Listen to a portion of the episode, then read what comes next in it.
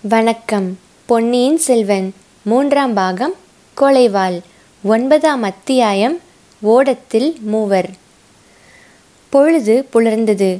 கருநிற அழகியான இரவெனும் தேவி உலக நாயகனை விட்டு பெரிய மனமின்றி பிரிந்து செல்ல நேர்ந்தது. நாயகனை தழுவியிருந்த அவளுடைய கரங்கள் லேசாக கழன்று விழுந்தன. வாழ்க்கையிலே கடைசி முத்தம் கொடுப்பவளைப் போல் கொடுத்துவிட்டு இரவெனும் தேவி இன்னும் தயங்கி நின்றாள். மாலையில் மறுபடியும் சந்திப்போம். நாலு ஜாம நேரந்தானே இந்த பிரிவு? சந்தோஷமாக போய் வா என்றது உலகம்.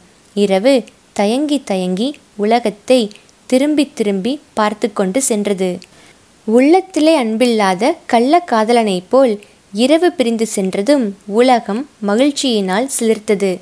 ஆஹா விடுதலை என்று ஆயிரம் ஆயிரம் பறவை இனங்கள் பாடி கழித்தன மரங்களிலும் செடிகளிலும் மொட்டுக்கள் வெடித்து மலர்ந்தன. எங்கிருந்தோ வண்டுகள் மந்தை மந்தையாக வந்து இதழ் விரிந்த மலர்களை சூழ்ந்து கொண்டு இன்னிசை பாடி கழித்தன விதவிதமான வர்ணச்சிறகுகள் உள்ள தட்டார பூச்சிகள் நாலா பக்கங்களிலும் ஆனந்த கூத்தாடின. கீழ்வானத்தில் பொன்னிறம் கண்டது. வானச்சுடர்கள் ஒவ்வொன்றாக ஒளி மங்கி மறைந்தன. இதுவரையில் வானவீதியில் பவனி வந்து கொண்டிருந்த பிறைச்சந்திரன் நிற்கட்டுமா போகட்டுமா என்று கேட்டுக்கொண்டிருந்தான் ஓடையில் படகு மெல்ல மெல்ல சென்று கொண்டிருந்தது. பட்சிகளின் கோஷ்டி கானத்தோடு துடுப்பு தண்ணீரை தள்ளும் சலசல சப்தமும் பூங்குழலியின் செவிகளில் விழுந்தது. திடுக்கிட்டு கண் விழித்தாள். ஒரு கிளையில் வெடித்த இரண்டு அழகிய நீல நிற மொட்டுக்கள் ஒருங்கே மலர்ந்தது போல் அவளுடைய கண் இமைகள் திறந்தன. எதிரே இளவரசரின் பொன்முகம் தோன்றியது. இன்னும் அவர் தூங்கிக் கொண்டிருந்தார். தூக்கந்தானா? அல்லது சுரவேகத்தில் இன்னமும் உணர்ச்சியற்றிருக்கிறாரா? தெரியவில்லை. எனினும் அவருடைய திருமுகம் எவ்வளவு பிரகாசமாய் இருக்கிறது அப்பால் சேந்தன் அமுதன் துடுப்பு தள்ளி கொண்டிருந்தான். பூங்குழலி ஏன் அதற்குள் விழித்து கொண்டாய்? இன்னும் சற்று நேரம் தூங்குவதுதானே என்றான். பூங்குழலி புன்னகை பூத்தாள். முகத்திலிருந்த இதழ்களிலே மட்டும் அவள் புன்னகை செய்யவில்லை. அவளுடைய திருமேனி முழுதும் குறுநகை பூத்தது. காட்டிலே பிறந்து வளர்ந்து வாழ்ந்தவள் பூங்குழலி. ஆயினும் பட்சிகளின் கானமும் வண்டுகளின் கீதமும் இவ்வளவு இனிமையாக அவளுடைய செவிகளில் என்றைக்கும் தொனித்ததில்லை. அத்தான் உதயராகத்தில் ஒரு பாட்டு பாடு என்றாள் பூங்குழலி. நீ இருக்கும் இடத்தில் நான் வாயை திறப்பேனா? நீதான் பாடு என்றான் சேந்தன் அமுதன் ராத்திரி இருளடர்ந்த காட்டில் பாடினாயே? காரிய நிமித்தமாக பாடினேன். இப்போது நீ பாடு. எனக்கும் பாட வேண்டும் என்று ஆசையாய் இருக்கிறது ஆனால் இளவரசருக்கு தொந்தரவா இருக்கும் அல்லவா எனக்கு தொந்தரவு ஒன்றும் இல்லை இரண்டு பேரும் சேர்ந்து பாடுங்கள் என்றார் அருள்மொழிவர்மர். பூங்குழலி வெட்கத்தினால் தலை குனிந்து கொண்டாள். படகு எங்கே போகிறது? என்று இளவரசர் கேட்டார். நாகைப்பட்டினம் சூடாமணி விகாரத்திற்கு என்றாள் பூங்குழலி. அப்படியானால் ராத்திரி நான் கண்டது கேட்டதெல்லாம் கனவல்லவா? உண்மைதானா? ஆமையா இதோ இவர்தான் தங்கள் தமக்கையாரிடமிருந்து செய்தி கொண்டு வந்தவர். இளைய பிராட்டி கூறியதையெல்லாம் விவரமாக சொல்லு அமுதா.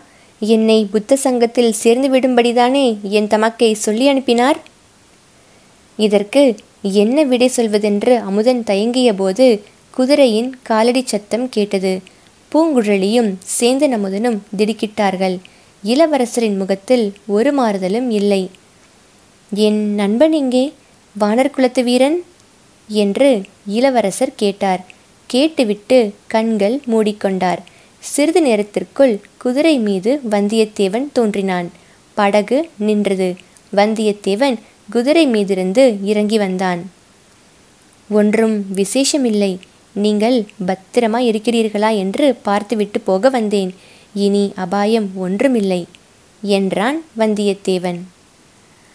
மந்திரவாதி? என்று பூங்குழலி கேட்டாள். இந்த படகில் இளவரசர் இருக்கிறார் என்ற சந்தேகமே அவனுக்கு இல்லை. நான் கூறியதை அவன் அப்படியே நம்பிவிட்டான். அவனை பார்த்தாயா? பார்த்தேன் ஆனால் அவனுடைய பிசாசை பார்த்ததாக பயந்து பாசாங்கு செய்தேன். உன்னை போல பொய் சொல்லக்கூடியவனை நான் பார்த்ததே இல்லை. பொய் என்று சொல்லாதே கற்பனா சக்தி என்று சொல்லு. இளவரசர் எப்படி இருக்கிறார்? நடுநடுவே விழித்துக்கொண்டு இரண்டு வார்த்தை சொல்கிறார். அப்புறம் நினைவு இழந்து விடுகிறார். இந்த சுரமே அப்படித்தான். எத்தனை நாளைக்கு இருக்கும்? சில சமயம் ஒரு மாதம் கூட இருக்கும். சூடாமணி விகாரத்தில் பத்திரமாக கொண்டு போய் சேர்த்து விடுங்கள். பிக்ஷுக்கள் வைத்தியம் செய்தால் இரண்டு வாரத்தில் குணப்படுத்தி விடுவார்கள். ஜாக்கிரதை பூங்குழலி உன்னை நம்பித்தான் இளவரசரை ஒப்படைத்து விட்டு போகிறேன்.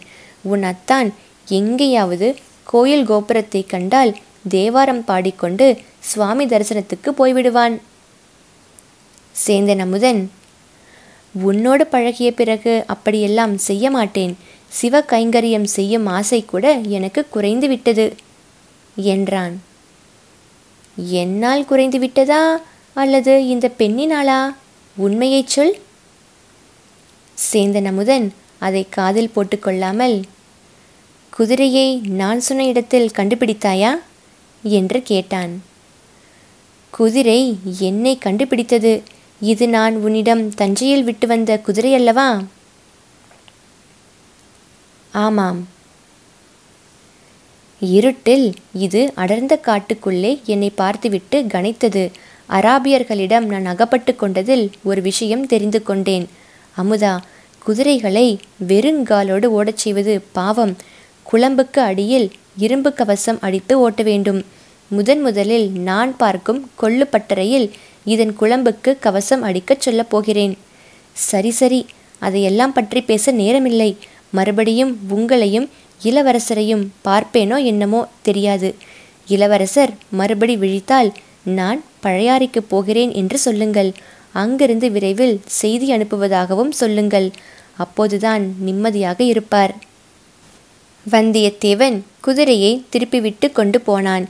விரைவில் இவர்களுடைய பார்வையிலிருந்து அவன் மறைந்தான். இருபுறமும் தாழம்புதர்கள் அடர்ந்திருந்த ஓடைக்காலின் வழியாக படகு போய்க் கொண்டிருந்தது. பொன்னிற தாழம்பூக்களும் தந்தவர்ண வெண் தாழம்பூக்களும் இரு பக்கமும் சிரிந்து கிடந்தன. அவற்றின் நறுமணம் போதையை உண்டாக்கிற்று. சில இடங்களில் ஓடைக்கரையில் புன்னை மரங்கள் வளர்ந்திருந்தன.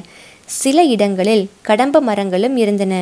முத்து நிற புன்னை மலர்களும் குங்கும வர்ண கடம்ப மலர்களும் ஓடைக்கரைகளில் சொரிந்து கிடந்தன.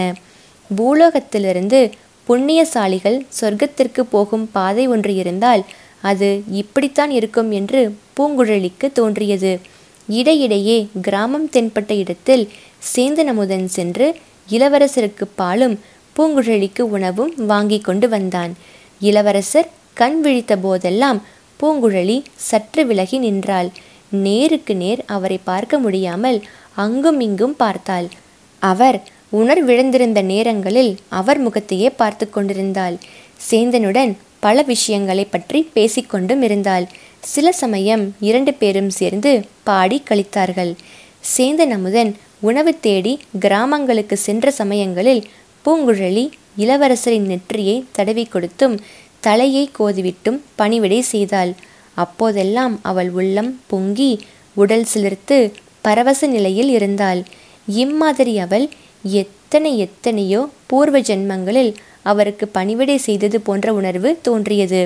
உருவமில்லாத ஆயிரம் ஆயிரம் நினைவுகள் இறகுகளை சடசடவென்று அடித்துக்கொண்டு அவளுடைய உள்ளத்தில் கும்பல் கும்பலாக புகுந்து வெளியேறி கொண்டிருந்தன.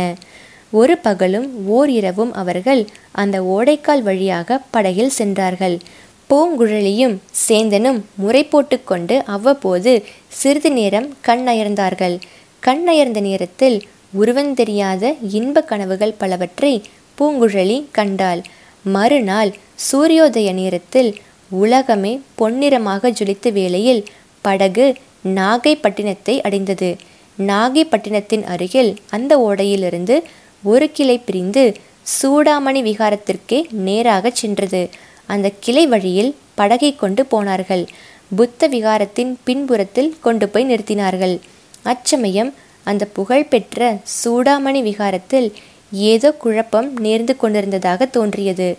விகாரத்தின் வாசலில் ஜனக்கூட்டத்தின் இரைச்சல் கேட்டுக்கொண்டிருந்தது பிக்ஷுக்கள் அங்கும் இங்கும் ஓடிக்கொண்டிருந்தார்கள் படகிலிருந்து மூவரும் கரையில் இறங்கினார்கள். சேந்தன் அமுதன் தான் விகாரத்துக்குச் சென்று குழப்பத்தின் காரணம் என்னவென்று தெரிந்து வருவதாக சொல்லிவிட்டு போனான்.